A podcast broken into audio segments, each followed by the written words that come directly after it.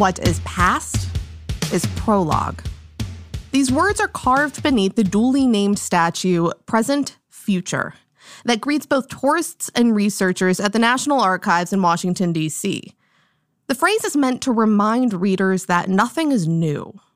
We are in the middle of the long story of human life, and all that came before has created the exact world in which we live.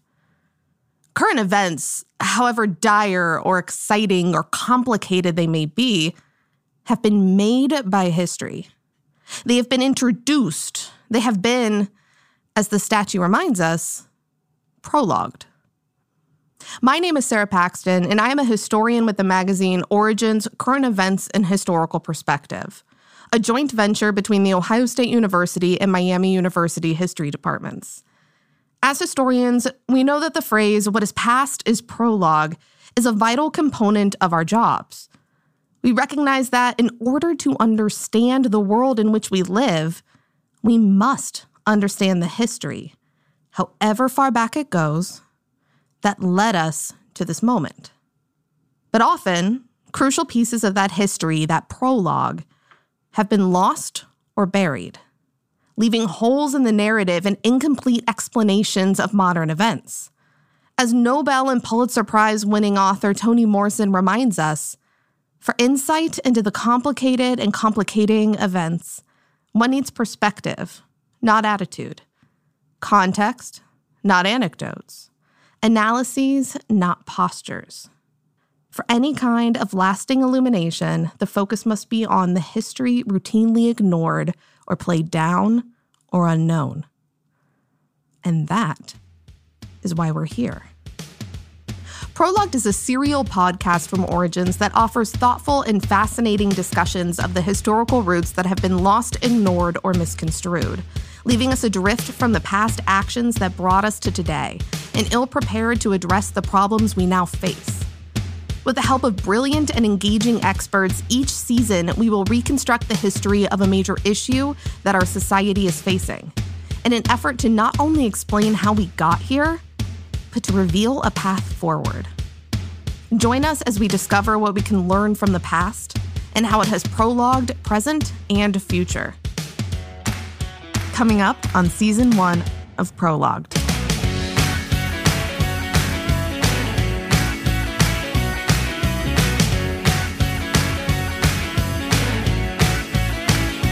Now, as we wade through the 2020 election cycle and celebrate the centennial of the 19th Amendment granting American women the right to vote, it is the perfect time to reevaluate the political and electoral history of women in the United States.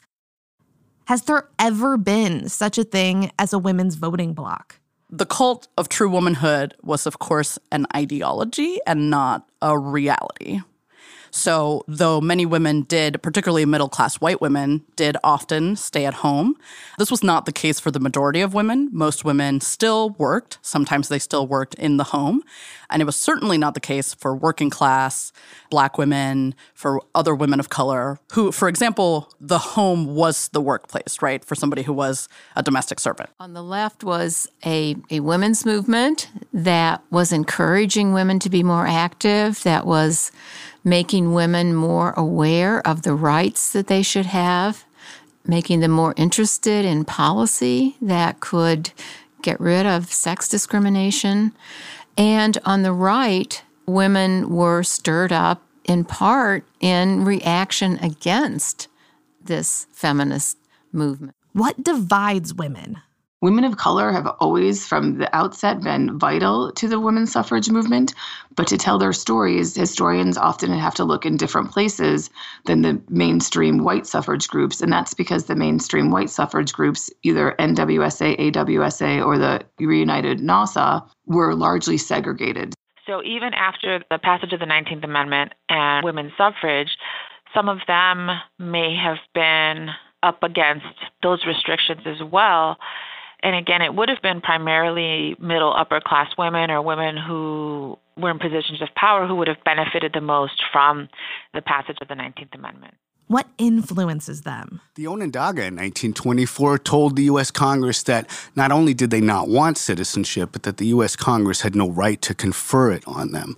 So within this context, we have to think about citizenship and the suffrage for Native men and Native women as of questionable benefit in that moment, and certainly as a possible tool of colonial domination. So one of the effects of World War II on those veterans who were coming home, not only in the African-American community, but among Chicanos and Latinos as well, was to give people a greater consciousness of their rights and of what their citizenship meant here in the United States, since they had gone abroad and fought against fascism and against Hitler and, you know, in defense of the freedoms that Americans enjoyed. So women became involved along with men in different kinds of civil rights organizations, I guess we could call them, and also veterans' rights. Lafley was particularly motivated by the campaign against the ERA, the Equal Rights Amendment.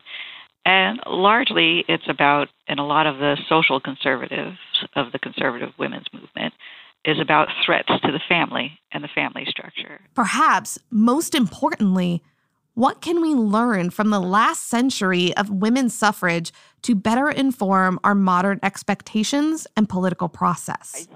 I think we learn more every election cycle and how it's not a monolith. I think it is important to remember that the women electorate will vote around safety and security first, and always first. On the one hand, it's been the activism and the engagement of Latinas in the past that have made it possible for someone like AOC to come to power. But at the same time, she's doing really important work, along with a number of other Latina elected officials throughout the country. They also, I think, are doing a really important job of being role models for young women, for other Latinas who may never have thought of themselves as being important enough or articulate enough to participate in the debates of our times. If you look at some of the debates and discussions around leadership, composition of leadership, who has the right to speak for women, you know, to what extent are these movements inclusive? To what extent are they intersectional? I think those are the questions that women's rights leaders are grappling with and trying to get right today in many ways, because we're painfully aware of how our predecessors got them wrong. Listen to women of color. That's it.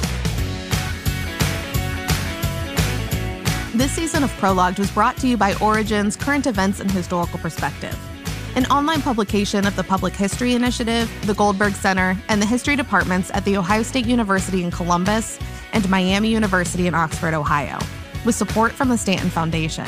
Our editors are David Stagerwald, Stephen Kahn, and Nicholas Breifogel. It was written and hosted by Sarah Paxton with research support from Menna Park. Our audio and technical advisor is Paul Kotheimer, and our production specialist is Brandon McLean and Orne Judio. Song and band information can be found on our website, and we encourage our listeners to visit episode descriptions for citations to background reading and sources that made this podcast possible. You can find our podcast and more on our website, origins.osu.edu, on iTunes, Stitcher, Spotify, and SoundCloud, as well as wherever else you get your podcasts.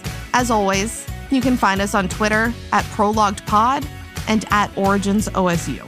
Thanks for listening.